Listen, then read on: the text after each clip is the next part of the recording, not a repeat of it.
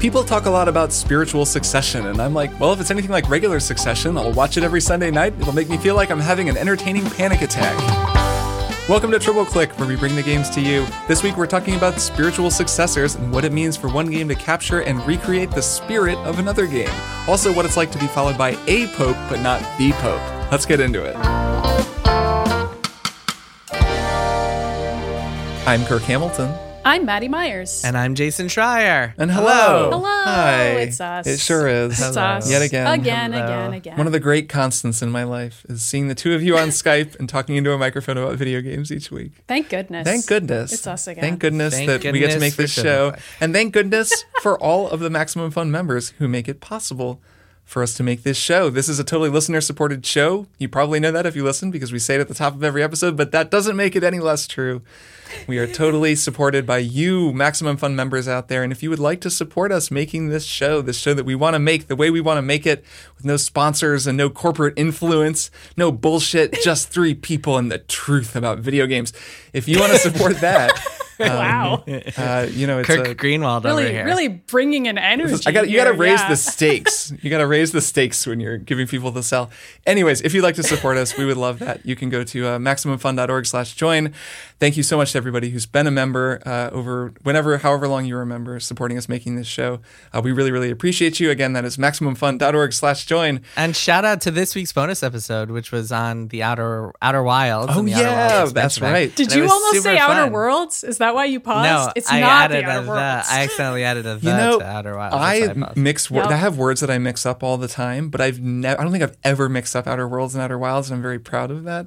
Yes, we did a bonus Congrats. episode that you will. You get all the bonus episodes we've ever done if you become a member. And it's um, true. You do. We did an All of episode on Outer Wilds: Echoes of the Eye. That was a really, really But fun. this week's one. it was very fun. That's why I wanted to shout. Very, it out. yes, very it was fun. very Really fun. Fun, to just like totally Spoiler tastic. spoil a a lot of game, yeah. beans spilled all over the desks of each of the three of us. Good stuff. Mm-hmm. Yeah, good stuff. Still cleaning up. Still finding beans, but And then you had to figure out how those beans were spilled by carefully recreating the scene and carrying an artifact to the beans. it's to, true. uh, It's true. Yeah, it's a yeah. complicated. You got to put one of those gravity crystals like near the beans so Mm-hmm. that they all like actually land on the desk properly. It's supposed to just floating around your spaceship. It's true. That'd be a real mess. That would be a mess. anyway, um, people who haven't played Outer Wilds have no idea what we're talking about. yes, let's talk about video games. Maddy, you're uh, you're leading us on this this uh, what should be a very interesting conversation. What are we talking about this week? We are doing a what's the deal? Cue the bass riff. What's the deal What's the deal with spiritual successors, which Spiritual successors. is a term that is used in video games so often that today I tried to Google spiritual successor films and TV shows, and Google kept asking me if I meant video games. and I don't know if that's That's because Google knows me or because this is a term that gamers truly use a lot. I think because games really do lend themselves to this as an art form for a lot of industry related reasons and also just practical and logistical reasons. Mm-hmm. It's easier to build a game on top of a previous game that somebody else already made or perhaps that you yourself made. So, just from a mechanical standpoint, making a spiritual successor to a previous game, much easier. But also, in researching this episode, I found a lot of funny and tragic stories about sequels that should have been actual sequels but ended up having to be legally distinct sequels hmm. due to IP rights issues and any number of hmm. other related shenanigans. So, Maddy, what's this rubric? I see you made a Kirk style taxonomy for spiritual successors. I made a Kirk style taxonomy. Jason thought that Kirk made this taxonomy without reading it. If he'd read it, he would have known it was mine. yes, it's very it's clearly a Maddy taxonomy once you start reading. It. Written in my voice, if you will. Mm-hmm. Uh, much. Uh, I don't know how to even describe what my voice would be. I, Kirk, you could you could write cutesy little names like this. You just you just choose not to. You choose Well, Kirk, to do. Kirk would write no. Well, so you wrote one of these is called the stapler, and in parentheses it says this is an Office Space reference. See, Kirk would have just written the stapler, but you would have explained this is an Office Right. Space reference in your wry tone. That's the Maddy voice. because I again I cite my sources Right. and I just want to make sure that the the reader or listener knows where something's coming from. Like if this were an article, I would have linked to the Office. But Space anyway, Wikipedia. explain. I, I want to hear all four of them. What are what are the four? Give us the yeah, four. what are the four types of spiritual successor? Sure, these are these are the four, and I will say there's some overlap between these. Of course, these are not discrete. It's always a gradient. Types. This is this is not so much a gradient as a complex Venn diagram. Okay, a complex hmm. Venn diagram. So the first one, the first one is what I call the legally distinct sequel, and I described it as the original studio or creators lose access to the IP, the rights, and they have to go their own way. Hmm, so Fleetwood Mac style. Baldur's Gate and Dragon Age Origins is is a is a good example Okay. here. Hmm. Um, the stapler, which is an Office Space reference. Thanks for explaining um, uh, the character who takes the stapler with them, of course. Uh, developers quit but form a new studio that makes a game very similar to the one they made at their prior studio, such as Blizzard veterans making Torchlight, which we talked about on our Diablo episode, if people want to go back and listen to that. And the third category, I would say this one has a lot of overlap with the stapler, but it's it's kind of its own version of the stapler that I call the solo comeback tour. And it is the original creator of a highly su- successful game that was canceled or underappreciated in its time returns, by which I mean the creator returns, often via crowdfund, to play the hits again. So this mm. is like a bloodstained ritual of the night. Mm-hmm. Uh, mm-hmm. Was is Castlevania, but it's not Castlevania. Mighty Number Nine is Mega Man, but it's not, etc. These are games that were funded on the spirit of the people at the helm of each of the games, like mm-hmm. Igarashi and Inafune not being involved in those Kickstarters, probably wouldn't have allowed them to succeed as much as they did. And then the fourth category is what I call the fan letter, which is a fan of a popular game creates a tribute that may or may not fix the original game in some way. Probably the best example of this is Stardew Valley, hmm. which fixes Harvest Moon and is made by just one person. And my other examples are also made by just one person. I had Axiom Verge and then I had Undertale hmm. here. And I just thought it was hmm. interesting that those were all one person operations. I don't know what that says about like the amount of fanish fervor that you need to make a game that is a commentary on or like improvement to a specific other game or I don't know if that just lends itself well to the solar creator lifestyle, but there the fact that there are three examples says something. So, Kirk, Jason, what do you think about my rubric? Are I you like ready to get into it? Are you I ready like to it rank a lot. Yeah, I like it a lot of too. all of the crossovers I found? I think that it's really interesting. I think what you said in the intro is also interesting about how video games lend themselves to the idea of a spiritual successor because that's not really a term that I thought of that much before I kind of got back into video games back in the 2000s like you could like there's totally things like uh, stranger things is a spiritual successor to the goonies right like there are totally or ET. or yeah. well sure or like that to a lot of those kinds of things but like to that But you to call the that media, inspiration. Right, Yeah, and it's sort of a more nebulous Or an thing. homage. Right, in art. Like, is Vampire Weekend a spiritual successor to Paul Simon's Graceland? Or is it just sort of an homage, that would right? be so weird. like, yeah, no one's going to describe it that way. But in games, it's used all the time. And I think it's because it's it's not that different than just making art that's inspired by something, but because you can take actual game mechanics and use them freely, because they aren't patented, they aren't controlled in that way, you can really make a game like Dishonored, for example, which is the spiritual successor to Thief, and is just plays like a thief game and works like a thief game. And when you play it, you get the same feeling as a thief game, which just feels somehow distinct because you're actually doing it and because the thing that you're doing is something that you can like recreate over and over again without worrying about, I guess, being sued for it. And it's also completely socially acceptable to say, for the Dishonored devs to say, this is inspired by Thief, literally. Hmm, Like, we liked mm-hmm. Thief, we liked the stealth mechanics in Thief, and here we go. Here, here those are, which they've said in, in some interviews. And that's not weird. I mean, it is a legally distinct sequel, I guess, but it's I don't know. It's it's just interesting that that's socially acceptable in games to just say like it's not just that it's inspired by. It's like we really liked this and we took it. Well, because games, unlike movies or books, um, the story isn't the only thing. In a movie, the story Mm-hmm. is the only thing. In a book, the story is the only thing, and they're all enhanced by all the things, all the other things. The book is enhanced. The story is enhanced in a book by the the scenes and the characters, and the movie in a movie by the music and the art and stuff. But it's the story is the thing. Whereas in a game, it's kind of a lot of different things, but also the gameplay as a thing isn't like a story in that it can be copied in some way. It's more like um I don't know, it's kind of like music in that it's iterated on constantly. And so like it's like it's you can't you're nobody's going to be like, "Oh man, they ripped off my chord progression for this music song because everybody Well. knows that like w- Well, you could sue. Maybe that's a bad example, but no, like- keep going because like, I think this is interesting and have a thought on it. the but point keep, is keep going.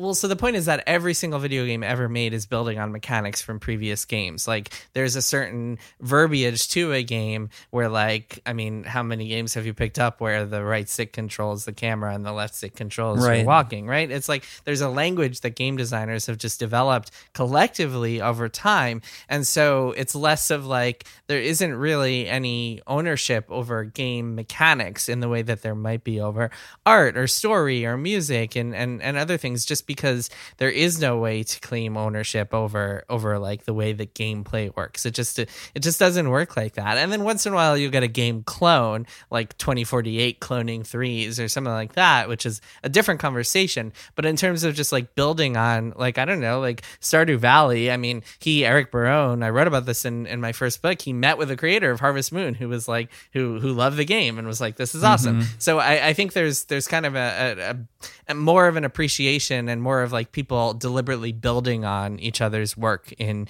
gameplay than there might be in other other forms of media that i think are easier to just like copy and and rip off Yeah, there's a there's sort of a different culture for each of these art forms, and actually, the more we talk about music, the more I'm thinking about how there are well, there are definitely copyright disputes, right? And a lot of them are kind of like I'm not a huge fan in general of music copyright like disputes, like the ones I don't know, the Katy Perry one recently. This guy like sued Katy Perry. It was sort of ridiculous. yeah but that it's more that's a little bit more specific things that they're disputing yes over no no i like- know it's it's totally different Yeah. but i think that there's this in actual like the actual honest conversation between musicians there's a lot of talk of like oh i totally stole that from so and so oh yeah i Mm-hmm. like that was such and such like i took this idea for this sort of groove from this and mixed it with that and like took this instrumentation Dave and- Grohl just said that in an interview. Dave Grohl just said like all of his Nirvana drumming was like stolen from. Oh yeah, that was I yeah I listened to that interview. thing. I actually thought it was funny that people were treating that like it was a big deal when musicians talk like that all the time. Like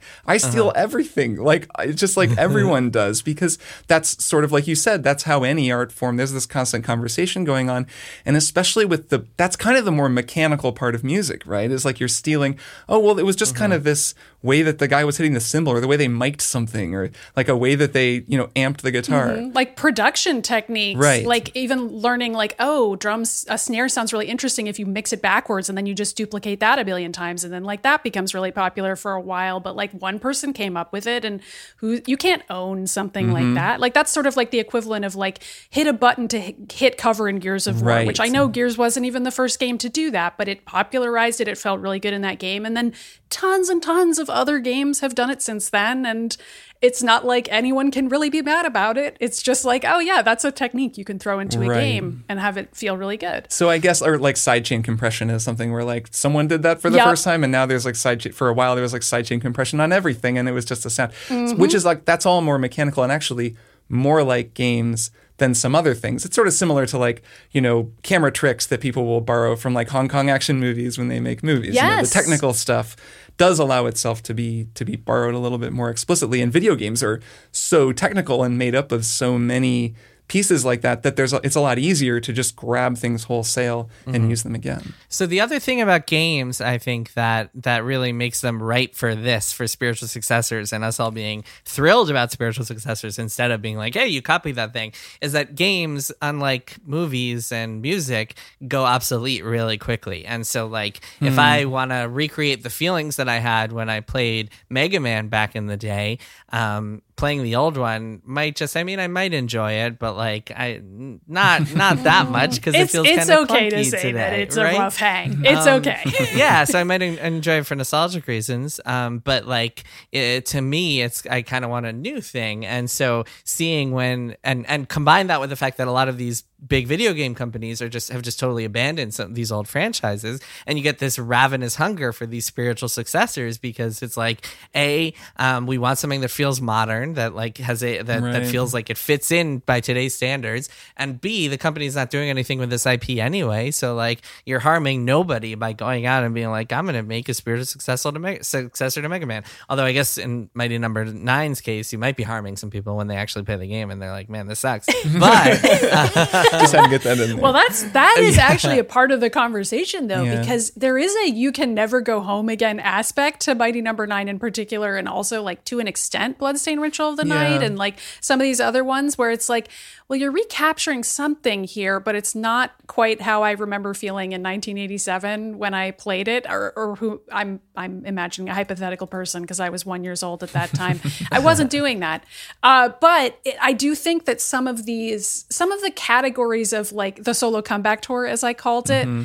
Always felt a little bittersweet to me. And when I see those big splashy crowd funds, I tend to be skeptical. It's pretty rare to have an example of one of these where it really does there scratch the are itch. there are a few that worked out. Pillars of Eternity was a really good game, and that was a good example of that. Um, Yeah. uh, uh, Yooka-Laylee was really well reviewed, and that was Right. the Kazooie spiritual set. There are some examples, but yes, you're right. Sometimes you can't recreate that magic, and sometimes I think it's just the wrong people being involved. Like in in the case of Mega Man, like it wasn't necessarily that they got some of the the really talented like designers and artists who worked on the original franchise, as opposed to someone who's really like the key director who's bringing with him, like with Suikoden, for example. Um, that's I, I could talk about that forever, but that for people who aren't familiar is an old Konami RPG series, and and the director uh, took along a bunch of he had left Konami ages ago and the series was abandoned but um but he took along a couple of key people from the old series to work on the spiritual successor that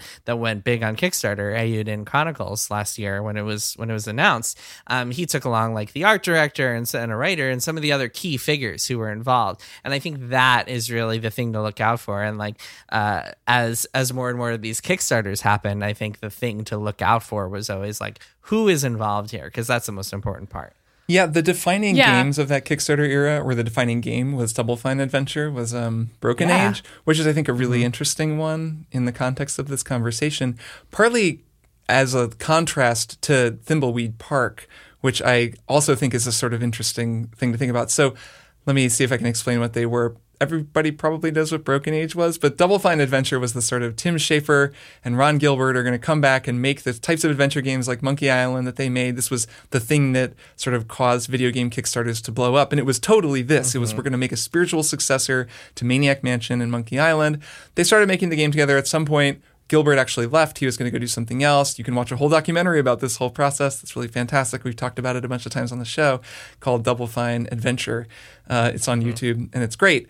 Um, what's interesting about that is that they were gonna make a point and click adventure game to like make all the people happy who hadn't had a point and click adventure game in 10 years or whatever. But then they wound up not, I kind of not being able to resist making something different, which is very double fine. It's very true, I think, to Tim Schafer, the, the game's writer's sort of his impulses as a creator is he's always like, well, I want to try something new. Let's do something new.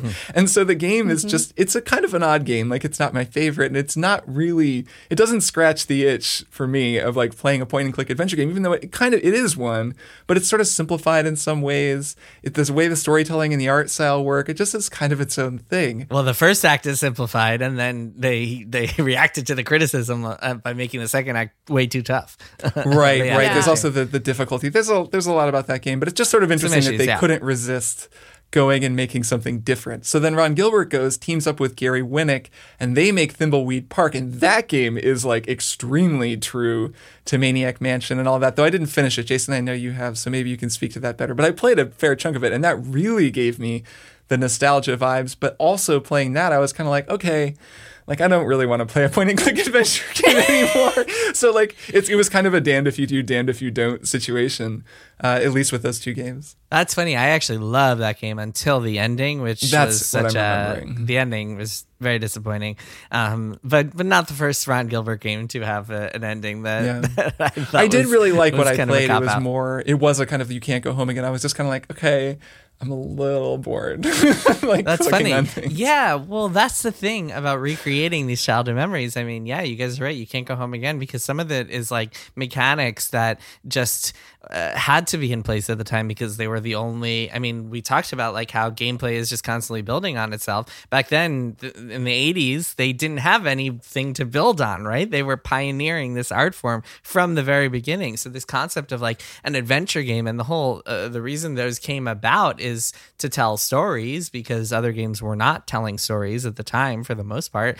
And the kind of the verb system was this kind of messy, like um, kind of simple like easy way to uh, do things without necessarily having to like like Can I, give can the I player. interject just that I know that we have like young listeners and also people who maybe don't know what you mean. Can you explain yeah, what yeah. the verb system Okay, so- is? Yeah, what's the verb so system? a point and click adventure game. So yeah, so back in the day, um, Oh, instead boy. of like instead of ac doing actions in the game, you would kind of select them from this giant like table that would be on the bottom of your screen. Like, so it take would up a like, quarter of the look at, like walk to, Yeah. yeah, like push, Full of pull. verbs. And so you would see something on screen, and then you would have to click one of the verbs, Right. and then click on the thing to do something with it. And that was kind of refined over time. And like Day of the Tentacle um, wound up taking that uh, to to a better direction And and, Full like Throttle, making it simpler like, and like yeah. like the verbs got simpler over time and then eventually they turned into like coin wheels and like other other cool, better ways of doing it but now going back to the verbs it just kind of feels like oh man like this is this feel this is not aged well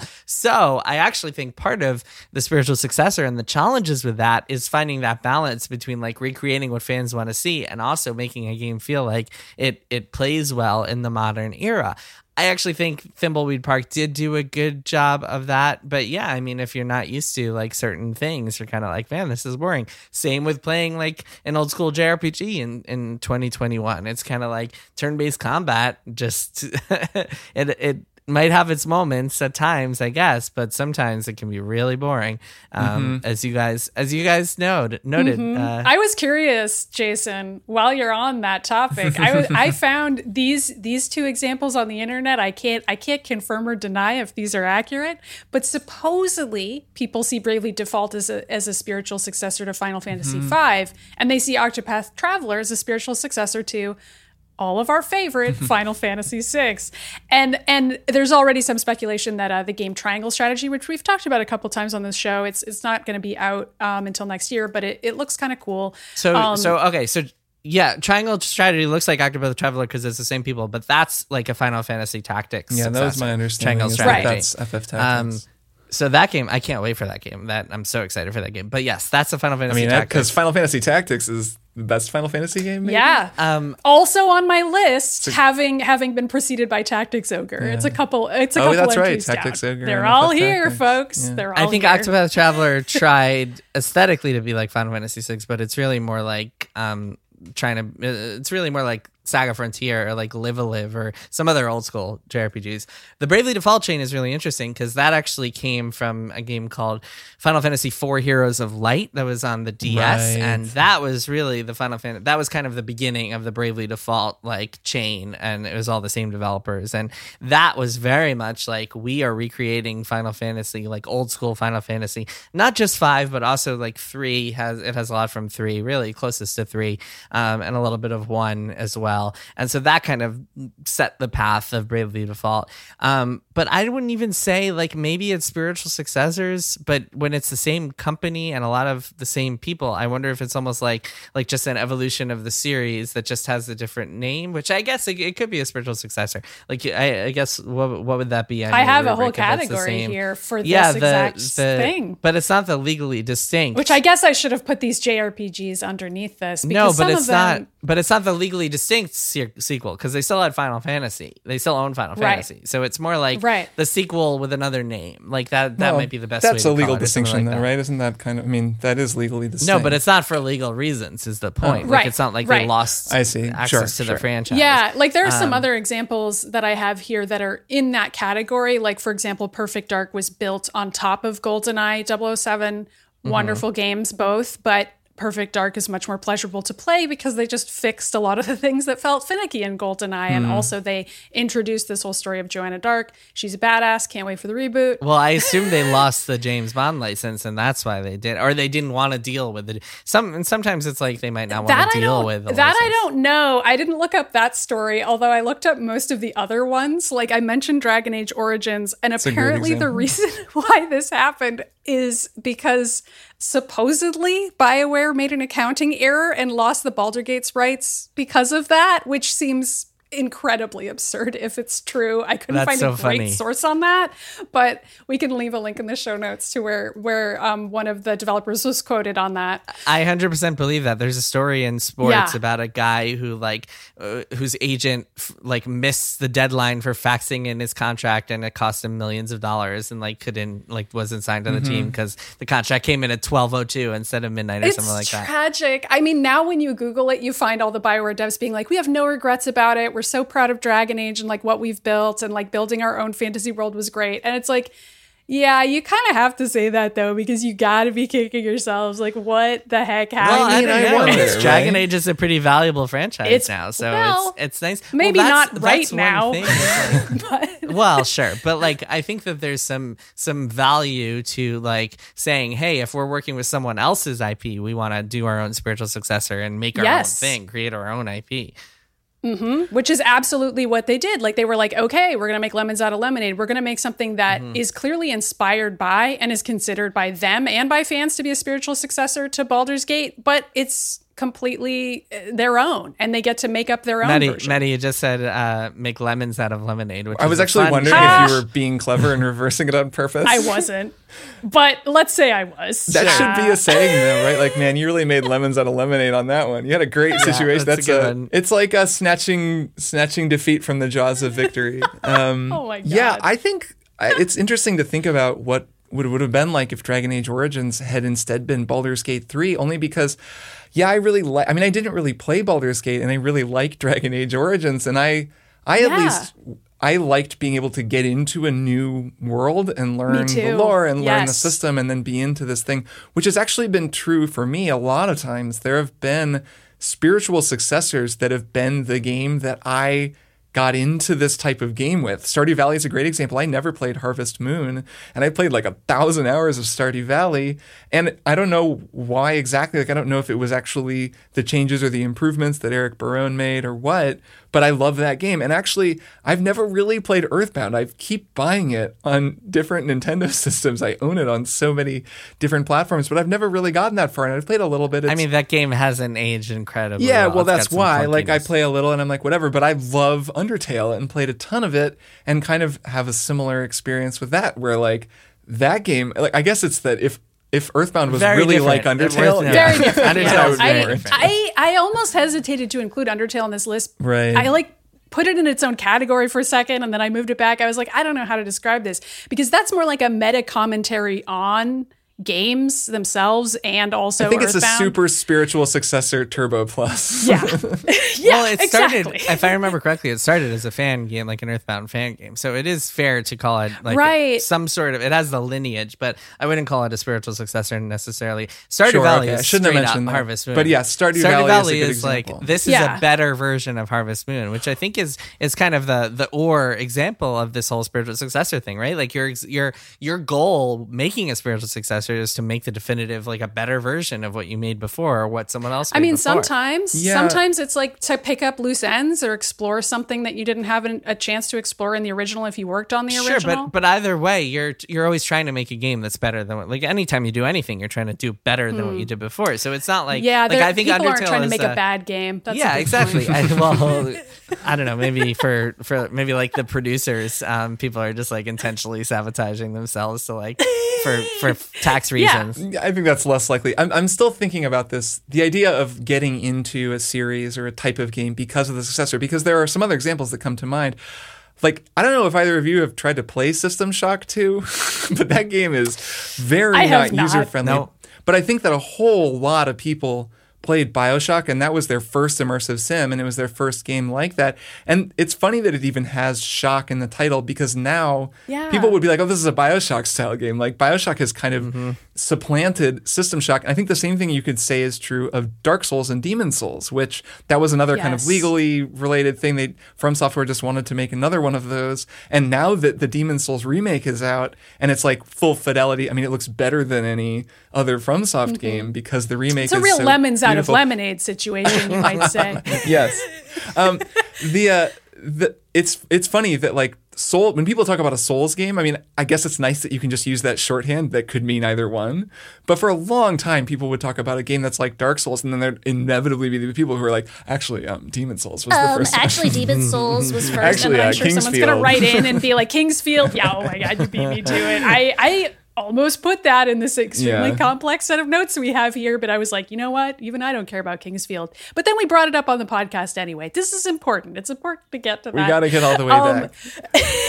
I feel like a, an interesting counterpoint as like an example of something where it is a spiritual successor, but it's more just like something the developer thought was personally interesting is the Assassin's Creed story, where like didn't know this story. apparently, yeah, this is on Wikipedia. Okay. I, I didn't like. I didn't dive super deep into this, but the Wikipedia comment. entry about it is is very funny. So apparently, Patrice Désilets was like assigned to make a Prince of Persia spinoff, and he was like working on it for a bit. But then he went to the library to read a bunch of stuff about like you know Persian assassins Princes and like Persia, history, sure. and then yeah, and like as he was reading them, he found some books about assassins that he just thought were really cool, and he was like, "What if the Prince of Persia is an assassin?" And then like he went a step further, he was like, "What if there's a league of assassins, and also they're like all really cool and they're in history?" And then after that, he was like, "I guess I'm not making a Prince of Persia game anymore. I guess I'm making some sort of Assassin's Creed game." and the rest, as they say, is history, literally in those games. I just found it endearing. I love this story because it's so relatable. Just because who hasn't Yeah. had that experience of setting out to do one thing and then you start researching it and you're like, actually, damn, like the way more interesting story is this, yeah, this weird thing about like assassins. And did you know that the word assassin actually didn't always mean what we think it means? And like, Yeah, yeah, soon you're yeah, at work yeah, yeah. meetings and you're just like monologuing at everyone. And they're like, I mean, you could make a game about this, I guess, if you wanted to. yeah, it's I feel fun. like uh, more than so more than one Ubisoft new IP has come out of that because Watch Dogs used to be a driver game, and then they were all like, "What if we wore hoods and hacked what if we hacked stuff? What if it was set in Chicago? Whoa. What if what if there was a cap that you wore and it was iconic? What if you had an iconic cap? An iconic. Cap. That's really the question underlying Watch Dogs is what if there was an iconic cap? yeah, I ask myself that every day. Yeah, I I do feel like that's a really fun story. It's a lot more fun than Bioware's accounting error story, but Mm. and all the IP mm-hmm. issue stories that I mm-hmm. have noted here, like Harmonix working on Guitar Hero and then making Rock Band later. Although that one's kind of funny to me because I remember getting a a version of Guitar Hero World Tour, which was like the spin-off of I Rock remember Band, that. like It the was there. competitor to Yes. it at the time and they mailed it to the phoenix and so i had like all these instruments that i like took home with me and i was always trying to convince my friends that they wanted to play guitar hero world tour and they were like we would like to play rock band This, oh my god. don't This is play that I'm so with you. I had the same experience. So what was funny about this, and I had totally not thought about Guitar Hero and Rock Band. So the narrative here, right, is that like the people at Harmonix had been making Guitar Hero, and that game was really catching Yes. on. Guitar Hero 2 was like Yeah. Mm-hmm. the best one. And then uh, Activision, whenever like people left, there was this schism, and they go and a bunch of the people who were like apparently the main talent behind behind Guitar Hero left, started Harmonix, they made Rock Band, and Rock Band was like, what if there was drums? Like, what if it was the whole band and there was a singer and it blew the whole thing up and that game was a huge hit? And then mm-hmm. suddenly, Guitar Hero, which had been the sort of vanguard series, was playing catch up. And I remember there was a whole narrative for starters, which this was before I was really in games media, but I was aware of the fact that it was very much like, oh, like these guys left to go indie and they're the cool ones and they made a good game. And then, you know, the, the other guys are like trying to copy Mm-hmm. and now them. they had to make their own version Right. of it that was its spiritual successor that it was always meant to be Right, and like right. guitar hero world tour who cares who wants it I, I They just literally meet my left to press start a rock band. Right. No, and it, it- right, it has that total rock band uh, narrative that also I think practically maybe even exists in one of the later rock band games where they started adding a story. And also, Maddy, I can just really relate to. There was a period where I had like s- I had more plastic instruments than real instruments in my house, and everyone got wanted out to of play rock control. band. Only rock band. That was 2008 it. was, a That's so funny. time was. like every party was rock band. There was like every kind of plastic was so instrument great. at every party. You know, it was great. Speaking of nostalgia, do you think they're gonna do like a spiritual successor to Rock Band? I mean, are they still making those? I guess there's like they kind of Well, are. the, I the plastic instrument is such a t- in our digital world. Who's gonna go to the store to buy plastic? Instruments? But instruments? everyone misses that. Yeah, I you would just Well, there is play is it People at the, the- Ubisoft has the the Rocksmith. That's Right, that's like which- the new version. do. I've said this before, but like I gave Rocksmith a negative review at Kotaku, and that's the review of mine that I think is the wrongest over time that I've come to disagree with the most. Wow, Pitchfork changing their scores. Kirk Glad Hamilton didn't- coming it's forward. really nice that I didn't give it a score, but I did give it a negative review because I was just like not into the idea of learning music that way. I've really come around on it, and I've even actually installed it on my PC and have played around with it some, and it's pretty cool, and it would be a pretty cool way to learn guitar. So I said that, but that's not the same as Rock Band. That's not. That's like a guitar teaching tool. It like makes a video Yeah. game out of it, but it's designed to teach you guitar. You plug a guitar into it.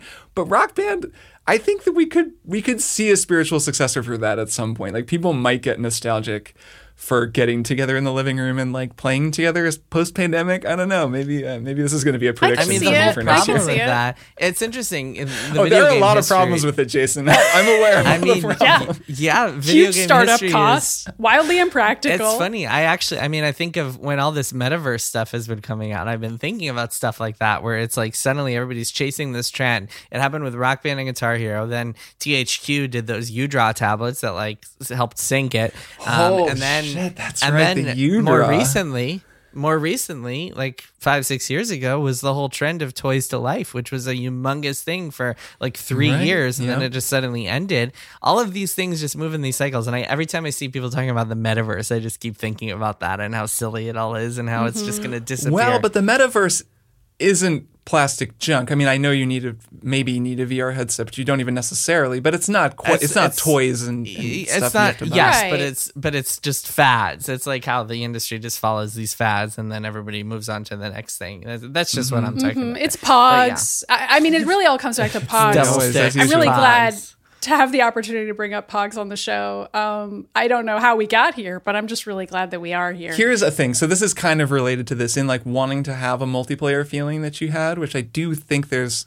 I think that there's probably some hunger for the rock band Oh, are thing. you going to talk about Back 4 Blood? Yeah. The, the game that inspired this topic in the first place, Yes. and we haven't talked about it yet? so I'm gonna.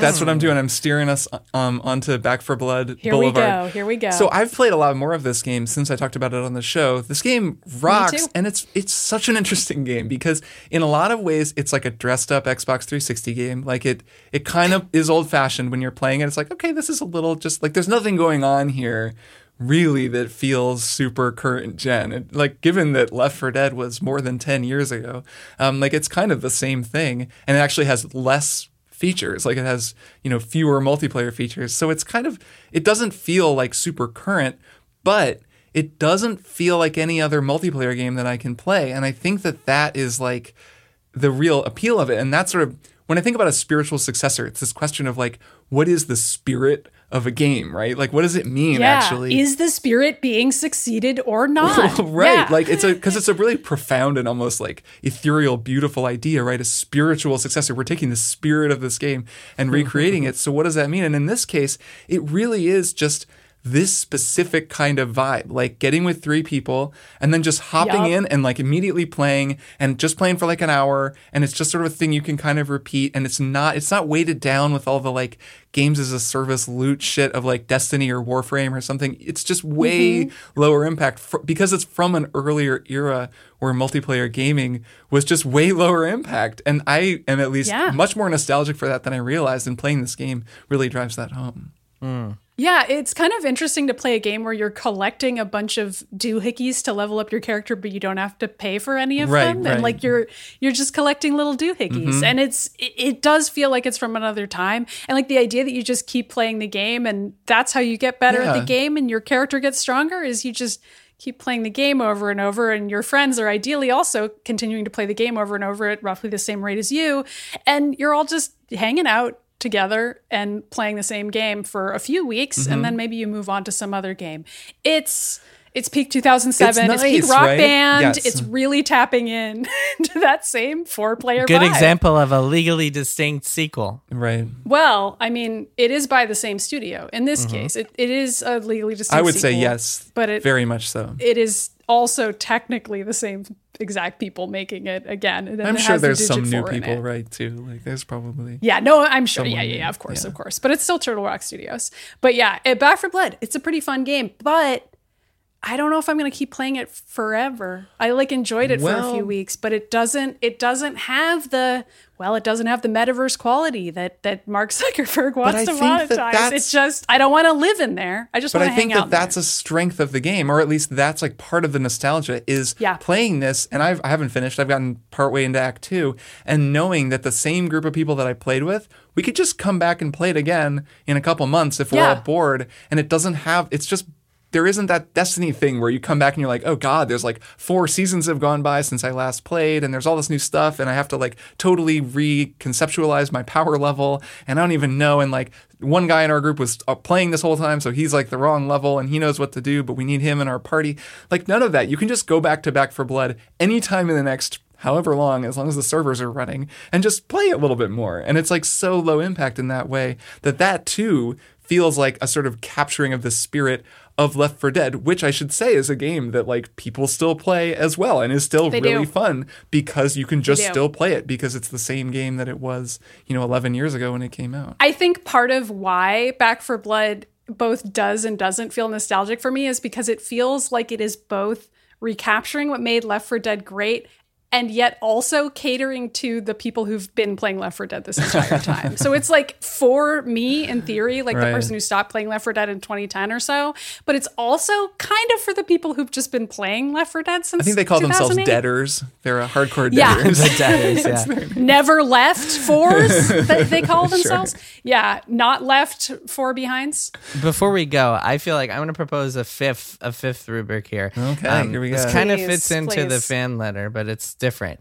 Um, Okay. Because I think that that there should be a category for a, a game like the rival, where um, the rival would be the name of the category, where a game comes out The. Guitar Hero World Tour, if you well, will. no, no, no. A game comes out and it's really bad or broken or busted, and then something else comes, and everyone was like, "This is the game it should have been." So, like Torchlight to Diablo three is like everyone flocked to Torchlight because Torchlight two because it felt like what Diablo three should have been, or like um, City Mm-hmm. Skylines when the that terrible SimCity Oh, that's a great reboot one. came That's- out. that's People very were like, true. Oh, Yeah, let's go sure. play City Skylines, and I think there's there's a space Where it's like almost an accident that they come out at the same time. sometimes time. yeah sometimes, it's almost it's like serendipitous yeah sometimes it's that but but oftentimes it's just like the the narrative becomes like oh you don't like this well come play this game that is that is a lot like Yeah. it but way better um kind of like how the Final Fantasy MMO is for World of Warcraft players who are leaving, where it's like it's not a spiritual se- sequel, but it's an emotional sequel for the person who's looking for a replacement. that would be that might be a different category not quite spiritual successor And but yeah. people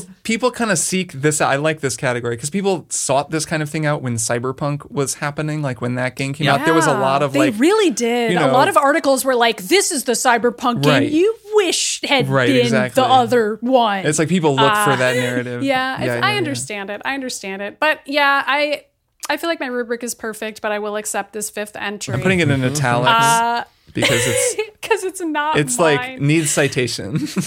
sure Yeah, sure. definitely. Okay. Well, this was fun. This was fun to talk about. Let's wait take. wait you guys triple click is a spiritual successor to kotaku's Splitscreen. no, triple click is totally its own thing. I don't even know what you're talking about. Mm, It might be a legally distinct sequel because we lost the IP, but we don't. No, no, it's the stapler. Developers quit and then form a new studio that makes a game very similar to the one they made at their prior studio. Okay, it's okay. This true. is a stapler. This is a stapler. This is a stapler. It's a stapler. I think the important thing is that triple click is an office space reference. Uh-huh, exactly.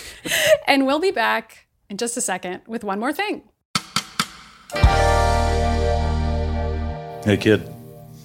Your dad tell you about the time he broke Stephen Dorff's nose at the Kids' Choice Awards? In Dead Pilot Society, scripts that were developed by studios and networks but were never produced are given the table reads they deserve. When I was a kid, I had to spend my Christmas break filming a PSA about angel dust. So, yeah, being a kid sucks sometimes. Presented by Andrew Reich and Ben Blacker.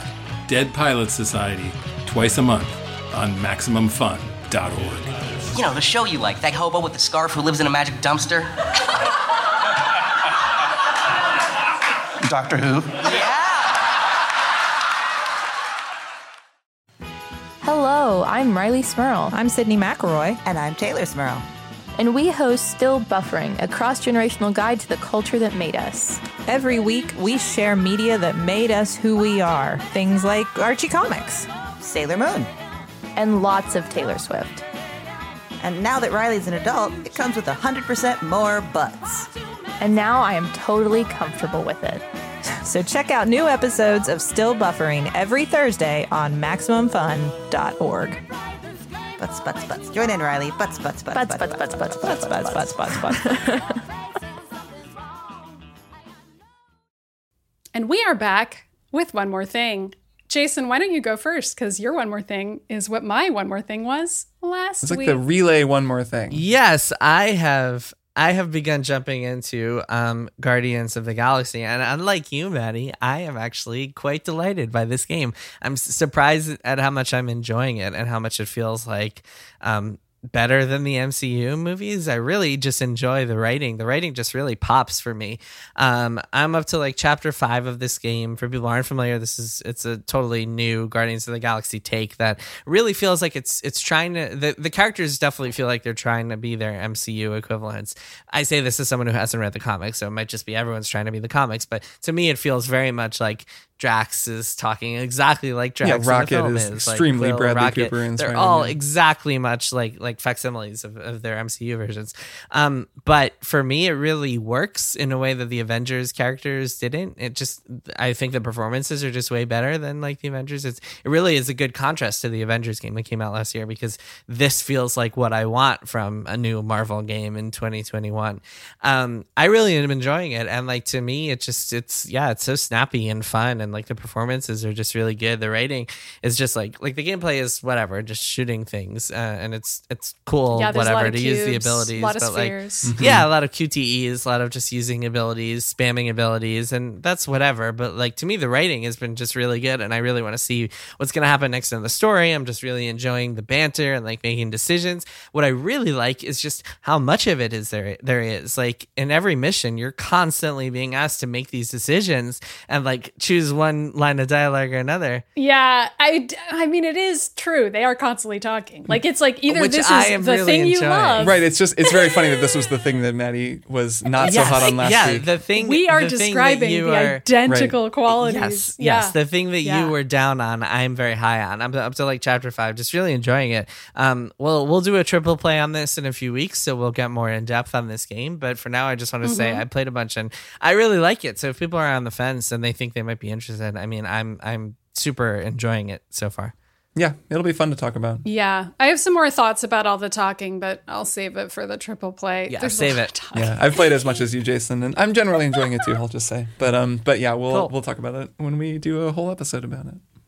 Kirk, what else are you playing? Oh man. So I want to tell everyone about a game that I'm not going to tell them too much about because it's one of those games that's better if you don't know a lot about it. Um, it is a game called Inscryption that's out on PC and is a super super cool game. Okay, so this game is made by Daniel Mullins, who made a game called Pony Island. I know that's really well known. Like he's kind of known for making games like this, though I haven't played one of his games before. And it's a card, it's like a deck building roguelite sort of but it's also a mystery and it's also an escape room and it's also this like meta layer mind fuck kind of a thing that is the reason that I don't want to say too much about it because the delight of this game and I am really into this game. I've played like 7 or 8 hours of it. I'm pretty far.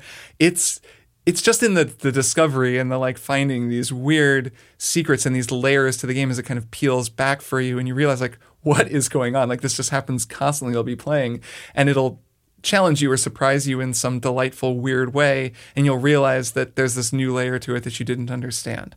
So it's one of those. I'll say that this isn't a huge spoiler because the game begins this way but this game starts you load it up. It's very old school looking. It actually looks a little like return of the obra dinn uh, the visual style. It has that kind of degraded old like macintosh graphics look.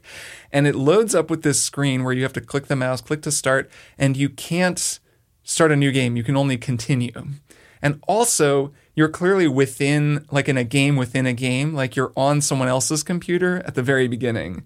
And it's like, okay, we're starting the game now. And then you start the game, and then you're in the game.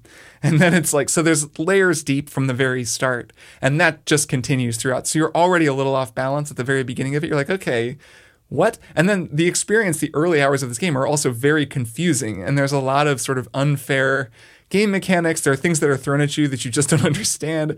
And actually, the card game at the heart of it, I think, is really good and really fun as I've learned how it works. But also, because the game is working in all these other weird layers, there are just times where it like messes with you or where you have to think outside of the game to kind of get to make progress.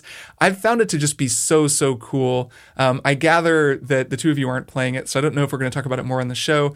Um, I really want someone to talk to about well, this game. I played a I played a bunch of it. I mean, I got to the second boss and was kind of like, all right, I don't know if this is for me, but it I sounds mean- like I need to play more. There's a lot more than that. Yeah, like, so that's not, I mean, but I, I don't want to say anymore. Maybe I'll give it a shot. I just I don't really like card games generally, but I do like mysteries and all the other stuff you mentioned. So maybe I could convince myself. There's a lot of card game in it. There and is, that's what I, but I've also been bouncing there's off. there's a lot of mysteries as well, and I've kind of gotten into the card game too. Like I don't love card games either. I guess I got really into Gwent, but like, you know, it's it's a fun game with cool rules, but that's not really my kind of game. But I'm so much more into the adventure of it, and at this point, I mean, I'm far enough into it that like it's just gotten really wild, and I need to know what happens next. I keep finding myself playing this game until like midnight when I meant to go to bed an hour earlier, which is kind of Always a good yeah, sign. the, the best endorsement I can give of it. Um, so it's a really really cool game. I just wanted to get it on anyone's radar who hasn't heard of it, and uh, I won't say any more. But um, but yeah, it's called Inscryption, and it's Inscryption C R Y P T. So uh, yeah, Right. pretty easy to find. It's a cool way of spelling inscription Yes, it with is. a Y. And uh, yeah, Sweet. it's a neat game. All right. Well, I'm playing a game too. Um, so I beat this little four hour indie game that is called Unpacking. I played it for PC, but it's also on Switch and Xbox. Not sure if it's on PlayStation. I don't think so. Maddy, And you it had me at four hours. I know, right? I don't know if you I don't know if this would be you two's vibe or not. I maybe it's just because I'm really tired of all the talking in Guardians of the Galaxy. No offense to that game.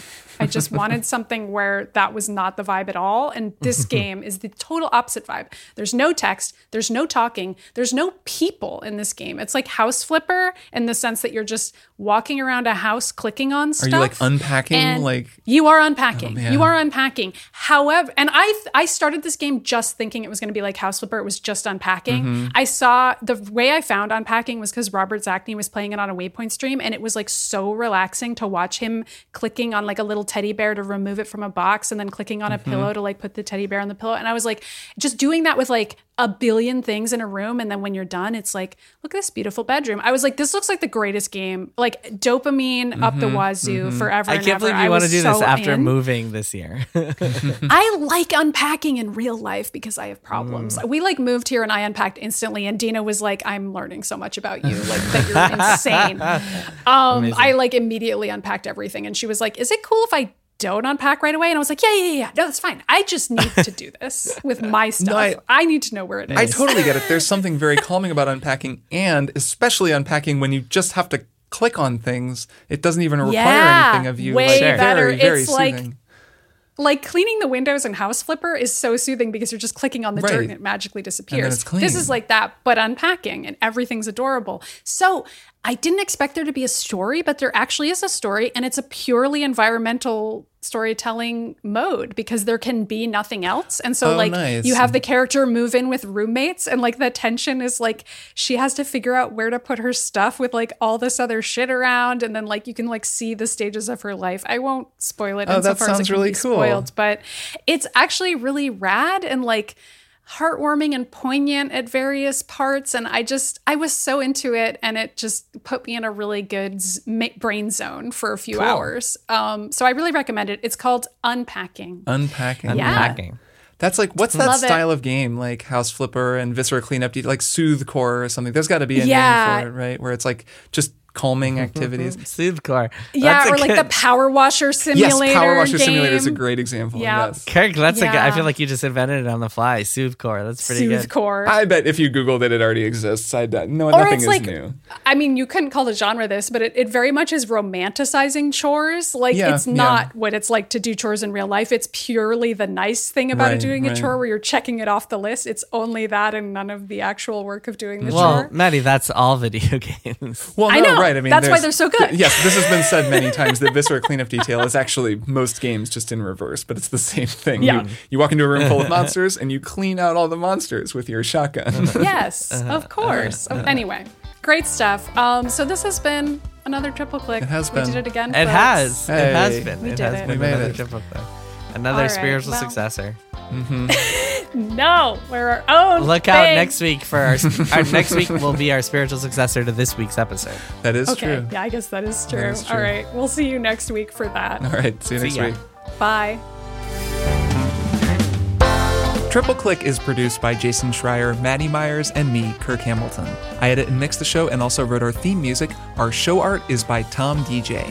Some of the games and products we talked about on this episode may have been sent to us for free for review consideration. You can find a link to our ethics policy in the show notes. Triple Click is a proud member of the Maximum Fun Podcast Network, and if you like our show, we hope you'll consider supporting us by becoming a member at MaximumFun.org/join. Find us on Twitter at TripleClickPod, send email to tripleclick at MaximumFun.org, and find a link to our Discord in the show notes. Thanks for listening. See you next time.